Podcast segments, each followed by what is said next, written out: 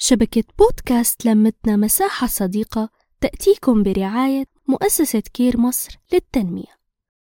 أهلا بيكم أنا سمر الحسن من لمتنا مساحة صديقة. هتلاقي كل يوم حاجة جديدة. هنتكلم عن تربية الأطفال وعن مشاكلك اللي انت بتواجهها والأكل وال fashion معاكم هنمشي الطريق في يوم جديد مع سمر.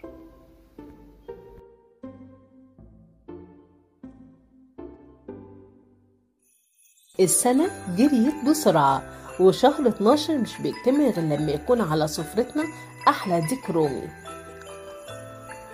طب ما تيجي أقول لكم على طريقة جديدة هتغير طعم أكلك. نعمل بيها الديك الرومي والطريقة دي مش للديك بس ده ممكن كمان يكون على الوراك الرومي الصدور الفراخ بطة أي حاجة فيه. يلا بينا على المطبخ. هنجيب الديك الرومي بتاعنا. أو زي ما قلنا أي نوع من الطيور اللي عندك.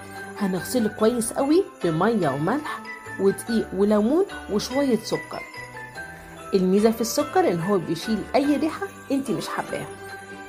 وبعد كده هنعمل محلول ملح للديك هنجيب مية ونحط فيها ملح وفصين توم وشرايح ليمون والبرتقال وورق اللورا وحط فيها الديك الرومي لحد ما يغطيه كويس. وأسيبه في المحلول ده أقل حاجة ساعتين. المحلول ده بيخلي الديك لونه فاتح وبيخليه كمان يستوي بسرعة. بعد ما عدى الوقت هصفي الرومي بتاعنا وهجيب مناديل المطبخ ودي حاجة مهمة جدا. هنشف بيها الرومي من جوه ومن بره كويس. يلا بقى عشان نجهز الخلطة بتاعتنا. هنجيب بصلتين كبار على حسب حجم الرومي ومن 3 ل 4 فصوص توم ملح وفلفل وبهارات اللي عندك. حطي ما تبخليش ده هيخلي طعم حلو قوي. وكمان زودي ورق لورا وحبهان وليمون وبرتقانه صغيرة.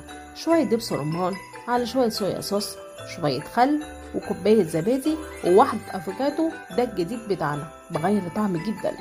وربع كوباية زيت زيتون وواحدة طماطم.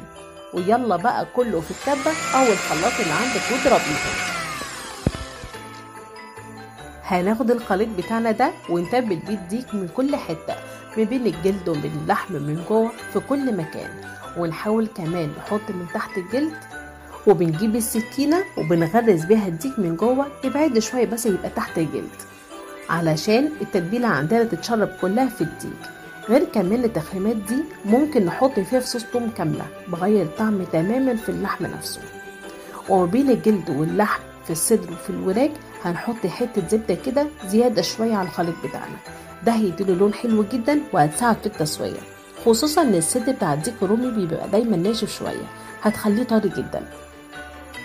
نسيب الديك في التتبيلة دي ساعتين تلاتة كده. ويلا بينا على فرن سخن هنحط الديك الرومي بتاعنا. في كيس حراري كبير والأكياس دي متوفرة في كل حتة وليها أحجام كبيرة قوي لحد الجامبو اللي ياخد ديك كبير وزنه حوالي 10 أو 12 كيلو. ما عندكيش من الأكياس الحرارية دي؟ صينية كبيرة عندك هنحط فيها رومي ونحط عليها ورقة الزبدة ونقفل عليها كويس قوي بالفويل بس الكيس الحراري بيبقى أحسن شوية هيساعد إن الديك يستوي بسرعة.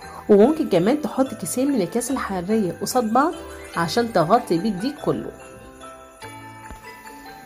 وفي الفرن السخن هنحط الديك بتاعنا في النص واحسب على كل كيلو من الرومي بياخد حوالي 45 دقيقة. ولحد بقى ما يستوي تعالي أقولك على معلومة كده على الماشي.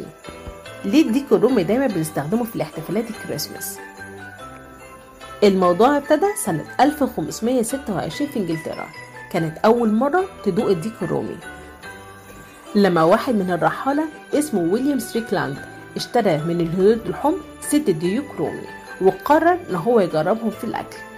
الفترة دي كانت الطبقة المتوسطة بتاكل الوز في الأعياد.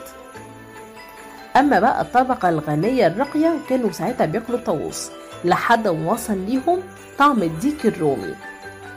اللي بقى منتشر جدا عن الموائد الأوروبية وانتقلت بعد كده للشرق الأوسط. كده الديك الرومي بتاعنا استوى. يا سلام على الريحة واللون والقرمشة كمان. وهتلاقي عندك تحت الديك المية بتاعتها. شوية شرب الموجودين كلها كده غرقانة بالتتبيلة وريحتها تجنن. اوعي ترميها. لا طبعا خديها وصفيها.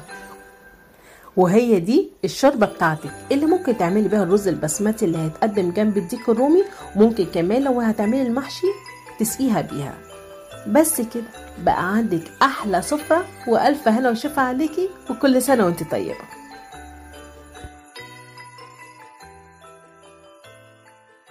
نحكي نتشارك نتواصل.